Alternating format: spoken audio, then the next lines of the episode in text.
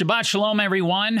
I'm Daniel Joseph. Thank you for joining us today on our Shabbat live stream service. We're going to continue on in our study in the uh, with this epistle to the Hebrews. Uh, last week we didn't get very far. We looked at verse one. Well, again this week we are not going to get very far again. So we're going to be covering verse two today. And with that said, let's just break into this. This is what we read. Do not forget to entertain strangers. What we call today, another way to say this is this is hospitality.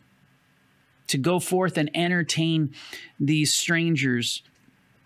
The first thing I want to mention in this verse is this verse is not independent or mutually exclusive from that of verse 1.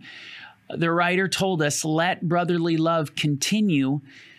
This statement is an aspect to letting brotherly love continue. That's to to go out and show love, to show concern for the stranger, not to forget them.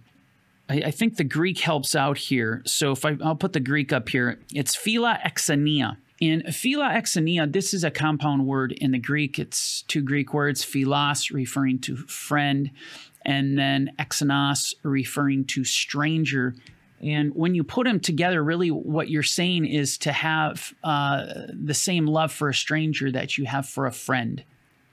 That's really the definition. And you think about that. You think about how we are with our friends or even with close family members. That same desire to love on them, to be with them, to serve them. Uh, this is to be in our heart in regard to strangers.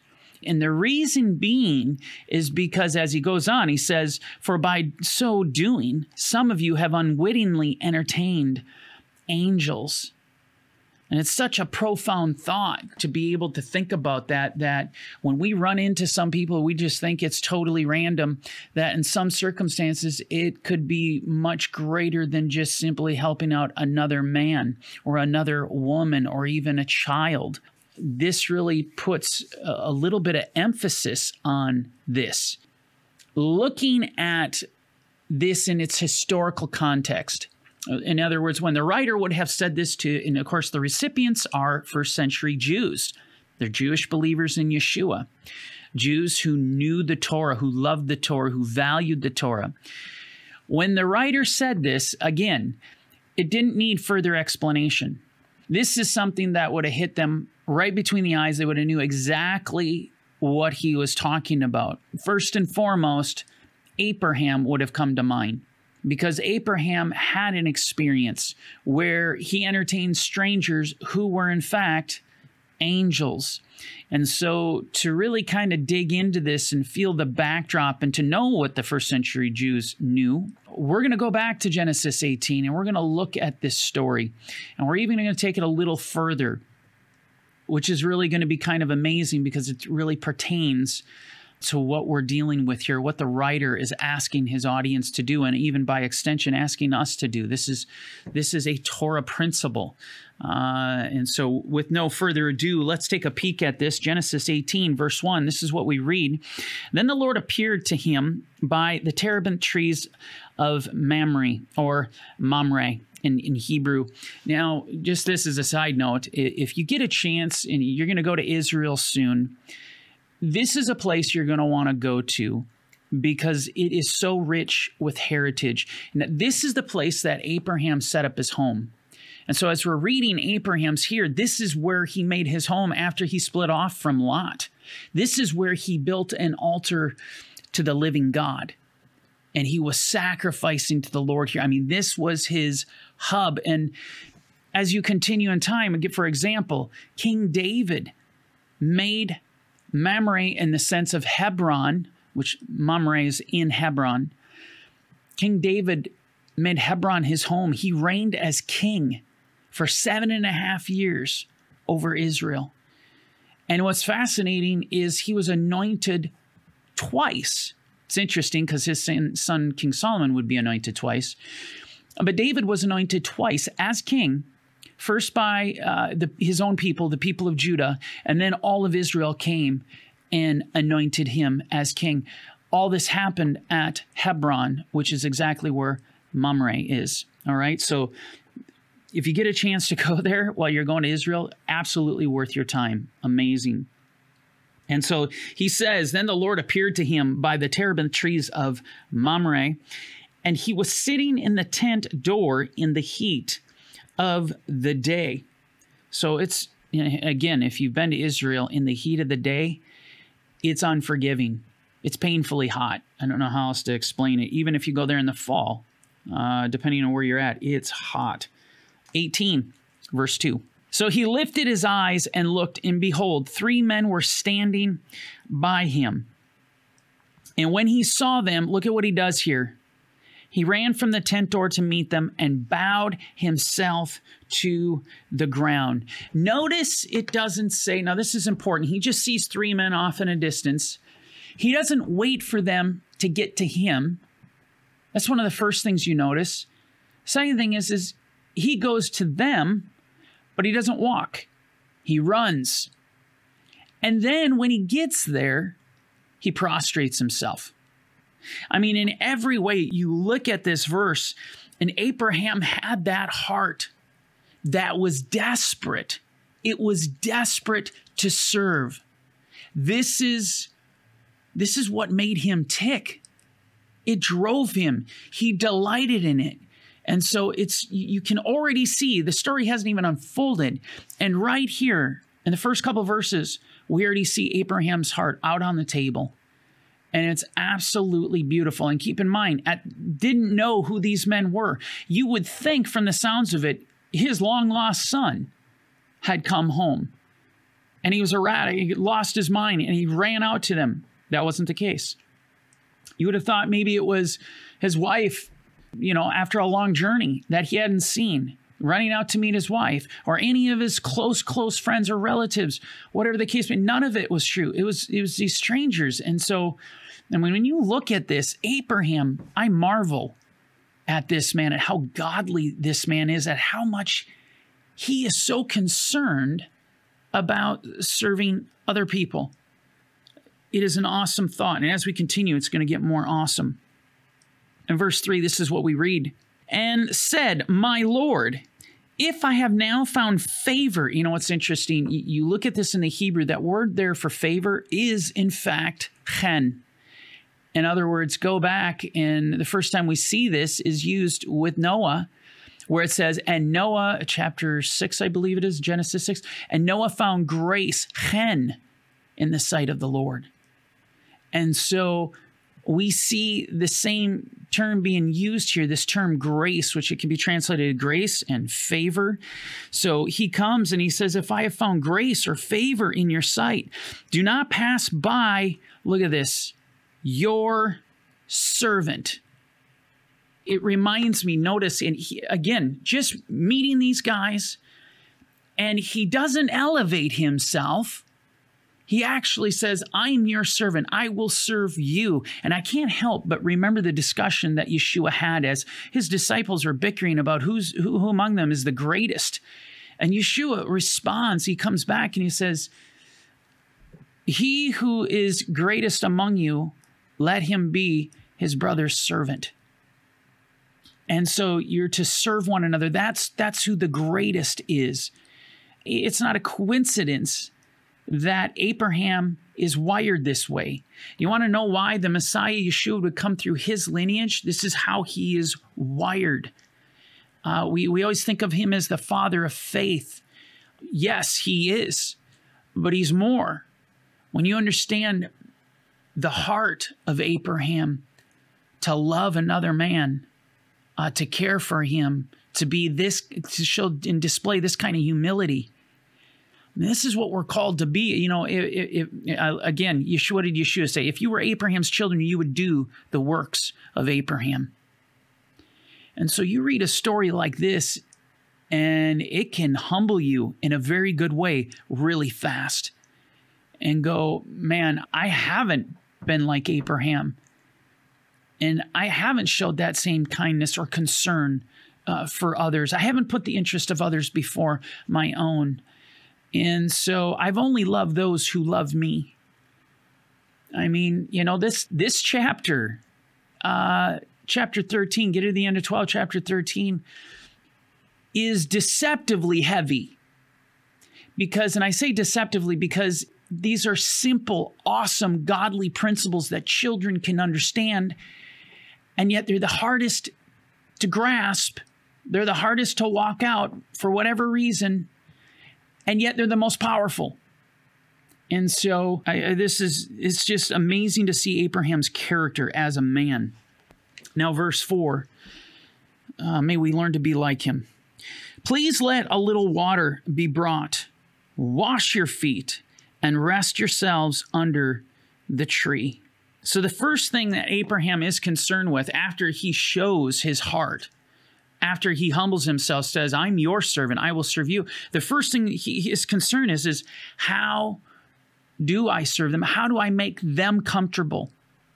I want them to feel comfort. I want to assist in making whatever their lives are right now, I want to make them better. I want them to be better off after having seen me. And that's it. That's something that, you know, when, when we're walking with Yeshua and Yeshua's love is burning in our heart, I'm telling you, after we talk to people in our interaction with people, they will walk away better people.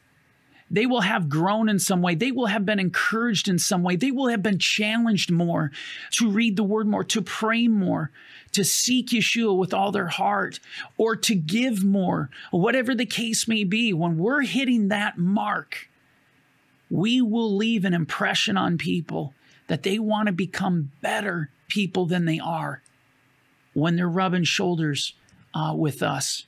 And that, that's the goal. And this is Abraham's goal. This is his concern. Just an awesome heartbeat. And I will bring a morsel of bread that you may refresh your hearts.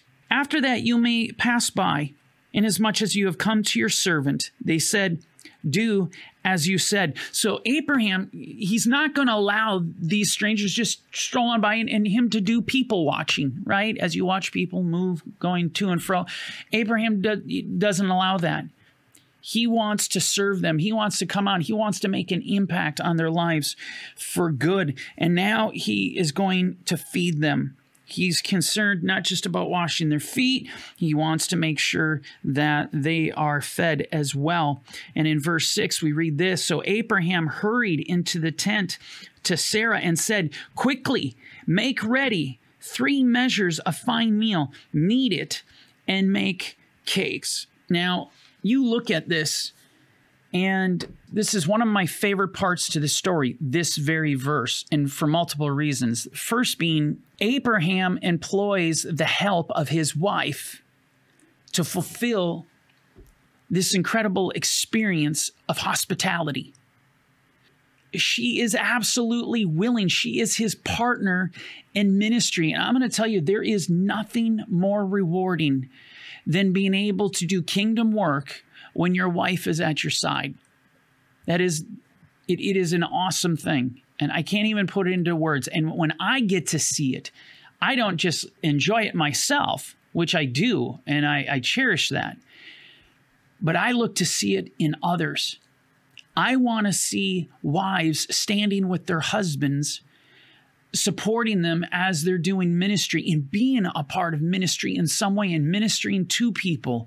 And to be able to see the husband and wife yoked in unity for the cause of the kingdom that is precious. And you know what? That's exactly how it's supposed to be. This is the template. Abraham and sarah the mother and father of the faith.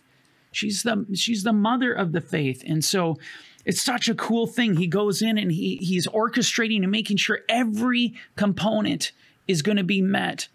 And so he gets his wife involved and she is now going to do this. Now, there's one thing about this passage that always caught my attention. I want you to look at this. I'll highlight this. It says, Make ready three measures of fine meal. Now, I'm going to tell you, when you look at this, and perhaps on a practical level, there obviously you, you can say, well, she's making three measures a meal because there are three angels. And okay, fair enough. However, when you go to the New Testament, you see, wow, okay, this is deep. This statement, the, the fact that this is even recorded it signifies this is prophetically significant. There is a deep teaching involved in this. And we pick this up as we go into the Gospel of Matthew and Yeshua's teachings. And so I, I want to take you to Matthew 13 just for a moment. Another parable he spoke to them The kingdom of heaven is like leaven.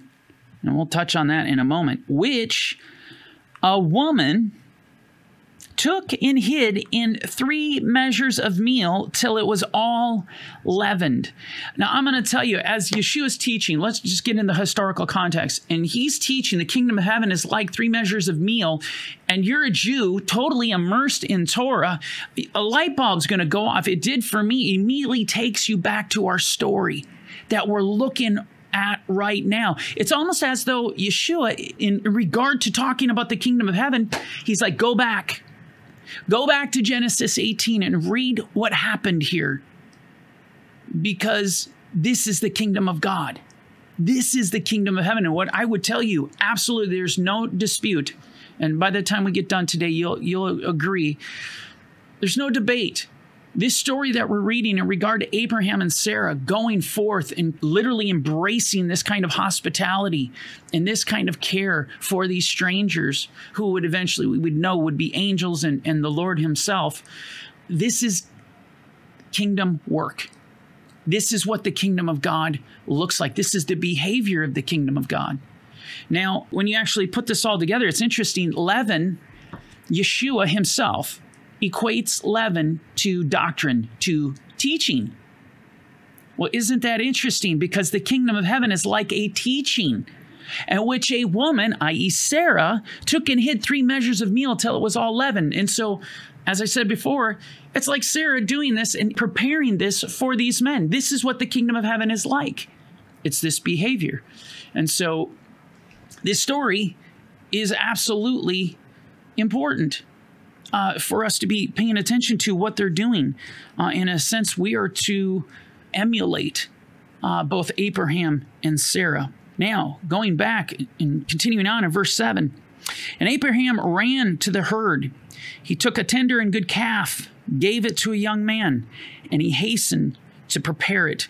So get this Abraham, uh, everything at his disposal, to take a good calf that was a costly item back in Abraham's day. Abraham spared no expense for people that he wasn't sure he knew. Okay, for strangers, he was willing to kill the fatted calf. Uh, something that a father would do for a son, a son who who's, was lost but now is found. But Abraham does this. He, everything at his disposal, Abraham brings forth for them to partake of. I mean, this is the love of this man.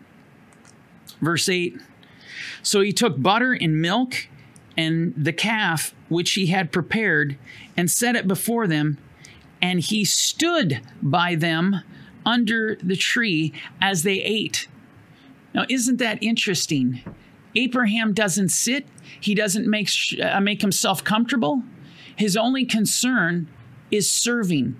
He is standing, he is ready for anything that would be needed. He is willing and ready. And, you know, I, I think about this because there, there's a kingdom principle here in that we see this uh, in the Gospel of Luke, where Yeshua says, you know, you're to have your lamps burning and and your uh, belt on your waist in, in the sense that you're supposed to be ready. And it's kind of a reference to Exodus 12 and that passage to the Passover, uh, where we see that on the night of Pesach, the people had their staff in their hand, their sandals on their feet, and their belt was drawn. They were ready to go. And I, I see this kind of behavior. He is ready. Abraham, he is ready. He's prepared. And so it's it's just kind of a, a cool thing to witness. Verse 9 Then they said to him, Where is Sarah, your wife? So he said, Here in the tent. And he said, I will certainly return to you according to the time of life. And behold, Sarah, your wife, shall have a son. Now, we know how the story continues is, is at this point, and I put it up here, but Sarah laughs. She thinks she she overhears this and she thinks it's hilarious. And the reason she does is it's ridiculous. She can't have kids. She is old. She's way past the point of bearing children. And in her entire life, she couldn't bear children. In other words, this is a ridiculous impossibility. It is. It's physically impossible for her to have kids. So she laughs. Well, the response to it, the Lord says this Is anything too hard for the Lord? At the appointed time, I will return to you according to the time of life, and Sarah shall have a son. Isn't it interesting? Do you find this coincidental? After Abraham goes through this awesome kingdom work, and his wife joins him, of serving them, being willing to give whatever they have to enhance their experience in life, uh, to make sure every need is met, to make sure that they're comfortable. Only after that do we hear this conversation. And you got to understand, this is there was nothing else Abraham would rather hear than this. When he, when we go back to Genesis 15, Abraham's having this discussion with the Lord, and the only thing Abraham wants, he doesn't ask for anything else. He wants a son. That's what he wants more than anything. That's all he wanted. And now the Lord comes and tells him, This I'm going to do. And he says it to where both Abraham and Sarah, who have been both serving these men, get to hear, Now it's going to happen. This time next year, I'm coming back. I mean, that is not a coincidence. The kingdom of God is being expressed right here in this story. That when we get concerned about doing the Lord's work and loving our neighbor and being concerned about even the stranger and showing that kind of hospitality, we in effect are walking out exactly what the Lord wants us to do. And because Abraham was doing that, now the promise comes out. And I mean, like I said, you ever been in those moments where somebody says something and it's exactly what you want to hear and it causes you such joy that you can't even comprehend it. People have had experiences like this and it's it's almost so precious it's too hard to believe. You couldn't have told Abraham anything else that would have made him happier than what he was just told. So I mean, this is incredible. Now, continuing on in the story, verse 16. Then the men rose from there and looked towards Sodom, and Abraham went with them to send them on the way. Okay, Abraham with them the entire time, making sure everything's okay. And the Lord said, Shall I hide from Abraham what I am doing? Since Abraham will surely become a great and mighty nation, and all the nations of the earth shall be blessed in him. And we know why all the nations of the earth are blessed in him is because he would end up having a descendant that would literally save the world, and his name would be called Yeshua, who is a physical descendant of his. And Yeshua would bring in the nations. Awesome promise, an awesome blessing for him. But the one thing I, I really want to focus on is what I have highlighted shall I hide from Abraham what I'm doing? Now, one thing we've already talked about this earlier on in this series is that God withheld nothing from Abraham in regard to his total plan of what he planned on doing with the world the plan of redemption, the plan of coming back again, even the plan that he was going to take Abraham's descendants, his children, down to Egypt. Abraham saw all of it. And we know this. Uh, John chapter 8, uh, Yeshua himself said, Abraham rejoiced to see my day. He saw it and he was glad. See, the Lord revealed things to Abraham because Abraham, we're told, we're told in the Old Testament, Second Chronicles 20, we're told in the New Testament, in the book of James, that Abraham was the friend of God, and I believe even Isaiah as well. But because he was God's friend, and see, this this goes back to uh, philia And you look at that term in the Greek that you're to love a stranger as a friend. Abraham was a friend to the Lord, of which one of these three strangers is in fact He was a true friend to him. And what I, and I love what Yeshua says, right? And John 15, he says, "No longer do I call you servants, talking to his apostles, but I call you friends, for all things that I have heard from the Father, all things that I heard from the Father, I've made known to you." And so do you want revelation of the scriptures? Do you want this intimate relationship with Yeshua? Then you have to be his friend. How do we be his friend? Well, you're going to want to pay very, very close attention to the life of Abraham because he was a friend of God. And so everything Abraham does, yes, we are going to want to grab hold of it and we are going to want to do it. Amen. That being said, I mean, we, we could talk about, as I just did, this prophetic reality that all things in, in essence were revealed to Abraham. There is a immediate and practical application to this statement. It's not just referring to all this stuff in the distance. It actually referred to what was going on right at that moment. God was planning something, and we discover this as we continue. And the Lord said, Because the outcry against Sodom and Gomorrah is great, and because their sin is very grave, I will go down now and see whether they have done altogether according to the outcry against it that has come to me. And if not, I will know. Verse 22 then the men, and this is actually referring to two, the two angels, not the Lord, but the two angels, turned away from there and went toward Sodom. But Abraham stood still before the Lord. And so, in essence, basically, what the Lord does is he reveals to Abraham, I'm going to Sodom, and if it's as evil as I think it is, it's going to get destroyed. That's what's going to happen. And so, when, when the Lord says, Shall I hide from Abraham what I'm doing? Uh, this first and foremost refers to the immediate action at play here, and that he's going to destroy. Well, Abraham gets concerned about this. And in verse 23, the next verse, Abraham comes near and says, Would you also destroy the righteous with the wicked? Again, look at Abraham's heart. Yes, Abraham under he understands clearly the wicked are going to be destroyed.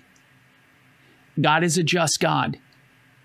But his concern is, is are you going to destroy the righteous with the wicked?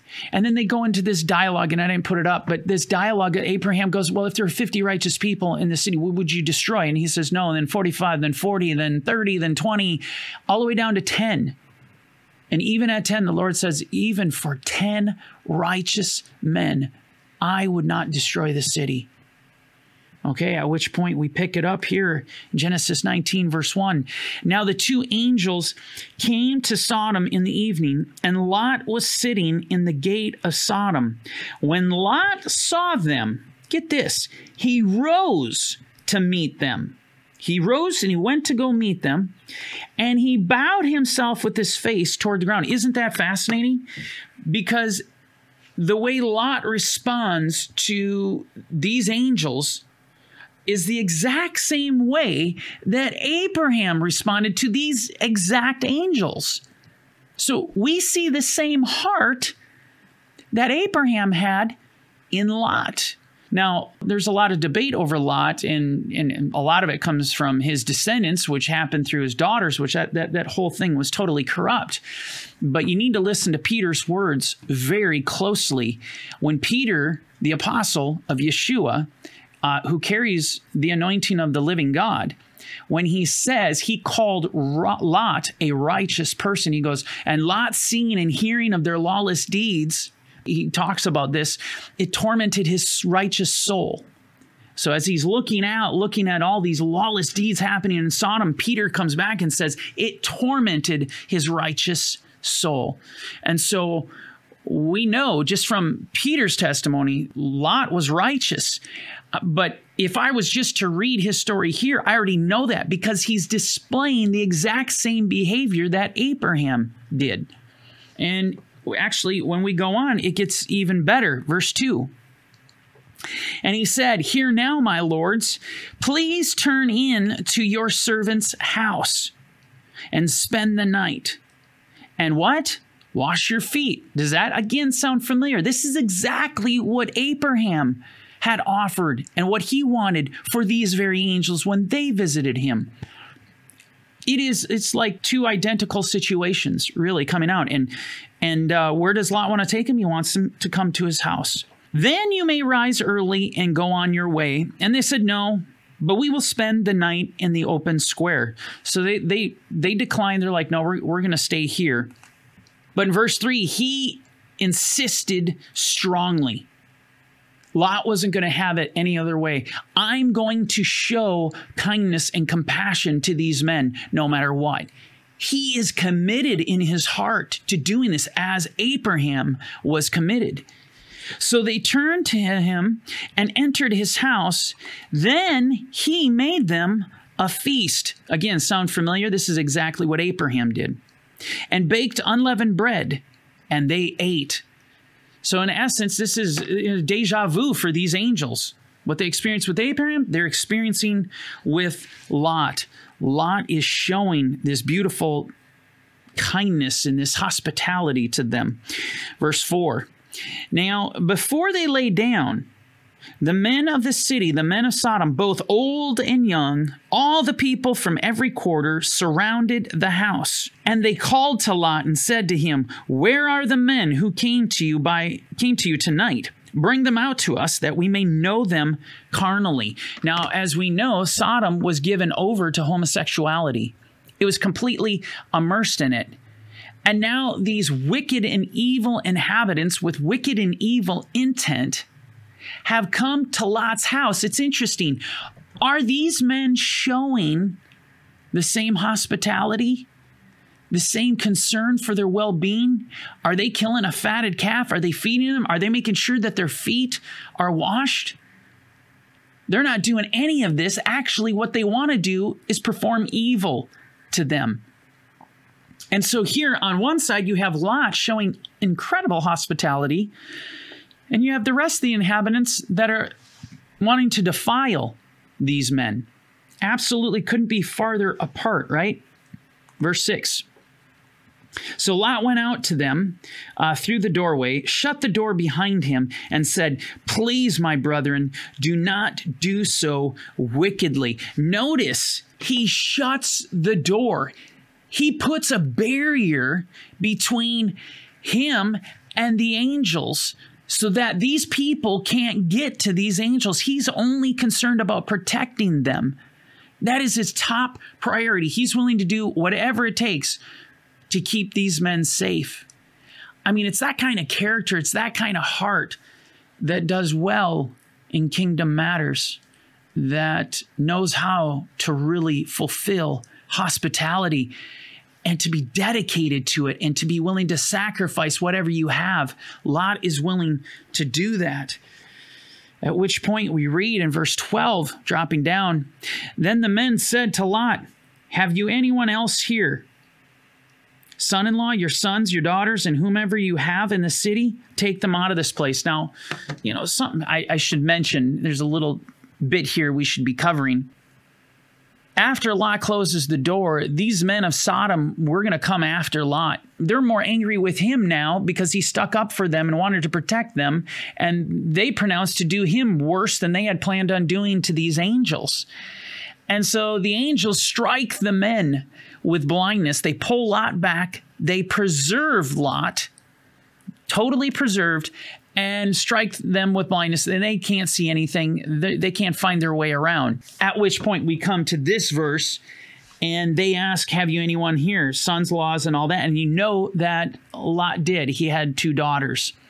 And of course the daughters uh, he tells them you know what? The lord's going to destroy this place. This is what's going to happen to us. And and i didn't put this up here but if we don't leave we're as good as dead. And of course, the sons in law thought this was a joke. It's interesting because this this whole story is so prophetic of the end of the age that as real Christian believers, messianic Jewish believers go around declaring the coming of Yeshua, the Son of the living God, who's going to restore the kingdom of God, who's going to restore Israel, uh, seems ridiculous. You sound idiotic. That's a joke. Uh, this is the mantra that's going to happen. This is why he's going to come as a thief to the wicked. And so these sons in laws, they're, they're really not picking up on it. So Lot grabs his two daughters and his wife. His wife, as you know, looks back, turns into a pillar of salt because she couldn't leave the world. Her heart, you know, where your treasure is, there your heart will be also. Her, her treasure was in Sodom rather than in the deliverance and in the truth of the living God. And yeah, it didn't work out well for her. And so they're they're taken out and they're totally delivered. Now, here's my point. This is the simple point I want to make. Isn't it interesting what happened to Abraham immediately? As we see in the story, he's rewarded with the greatest thing he could ever imagine, the only thing he desired. That promise was told to him. Lot shows the same hospitality to these angels. And what is the next thing we read? He's being delivered. Total deliverance. And I, am telling you, this is the kingdom right here. And just to further prove this, let me take you to Yeshua's teaching in Matthew 25. This is what we read. And he will set the sheep on his right hand and the goats on his left. Then the king will say to those on his right hand, Come, you blessed of my father, inherit the kingdom prepared for you from the foundation of the world. For I was hungry, and you gave me food. I was thirsty, and you gave me drink. Oh, I was a stranger, and you took me in. Does that sound familiar? That's what Abraham did. That's what Lot did. I was naked, and you clothed me. I was sick, and you visited me. I was in prison and you came to me. Then the righteous will answer him, saying, Lord, when did we see you hungry and feed you, or thirsty and give you drink? When did we see you a stranger and take you in, or naked and clothe you? Or when did we see you sick or in prison and come to you? And the king will answer and say to them, Assuredly I say to you, inasmuch as you did it to one of the least of these, my brethren, you did it to me. And so you think of this as they're entertaining strangers who are really, in fact, they're entertaining angels and in Abraham's situation, this this statement that Yeshua makes, where these people like, when did I? I, I never did this. I, I didn't come visit you when you were sick. What what are you talking about? Yeah, actually, you did. In in real life, Abraham actually did this with the Lord Himself, Yeshua. This this Christophany, right? where we know it's the Lord because the the passage, and I didn't get into this part of it, but we know emphatically without debate it is the Lord. Abraham, the Lord stays with Abraham, and they're talking while two angels go off. And so Abraham actually experiences this. And so this goes back to that whole saying that I'm telling you that this story is totally about the kingdom of God and about what it really takes, what God expects from us, the kind of behavior and character we're to display. It's huge it's meaningful. And so we want to emulate this. And I'm going to tell you, with everything that is going on in the world today, that we see the world's falling apart at the seams. Uh, there's violence, there's looting, uh, there's anger, there's hatred, there's all these things that are unfolding. And I'm going to tell you, this is an opportunity for us to hold the line, to stand strong in love, and to think about the kingdom. Not to think about the evil, not to think about everything or, or allowing the evil to depict who you're going to be or how you're going to be responding, because we're not to pay anyone, repay them evil for evil. We're to, you know, bless those who curse us, do good to those who hate us, and pray for those that spitefully use us. We are called to a much higher calling. And we have an opportunity today. The only thing that can conquer evil, and this I know for a fact, the only thing that can conquer evil is love. It's the only thing that overcomes it. It's not stronger evil, it's not more hatred or it's not meeting uh, violence with violence. That's not what it's about.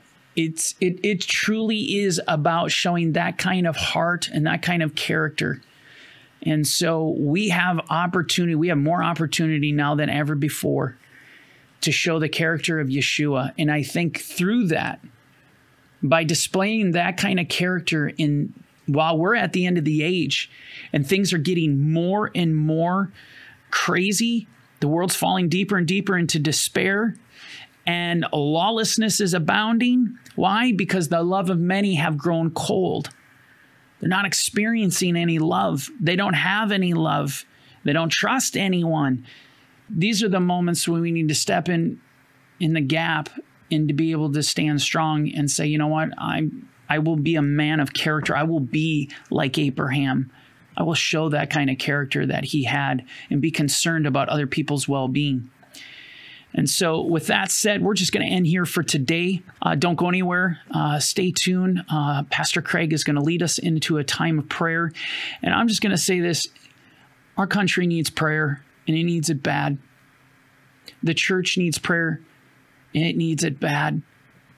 The people with everything going on with the violence, um, with you see I mean, from police brutality to everything else, burning buildings, uh, to this coronavirus, to forced vaccines. I mean, we could go on and on and on. I'm telling you right now, the answer is prayer. It's for us to get back and get connected with Yeshua so that we have that love that we need to be able to draw from the wells of salvation, the wells of love, and then be able to give that to others. We've got to go back and get it. And so I will leave you with that. Be blessed, everyone. Uh, know that Yeshua loves you. We love you. Thank you for tuning in and spending time with us on this Shabbat. Uh, don't fear the things that are coming upon the earth. Get your heart and your life right. Get in right relationship with the Lord. And trust me when I say this, everything else is going to fall into line. You won't have that fear. You will have a boldness that you need to have. So, with that said, bless you guys. Shabbat Shalom.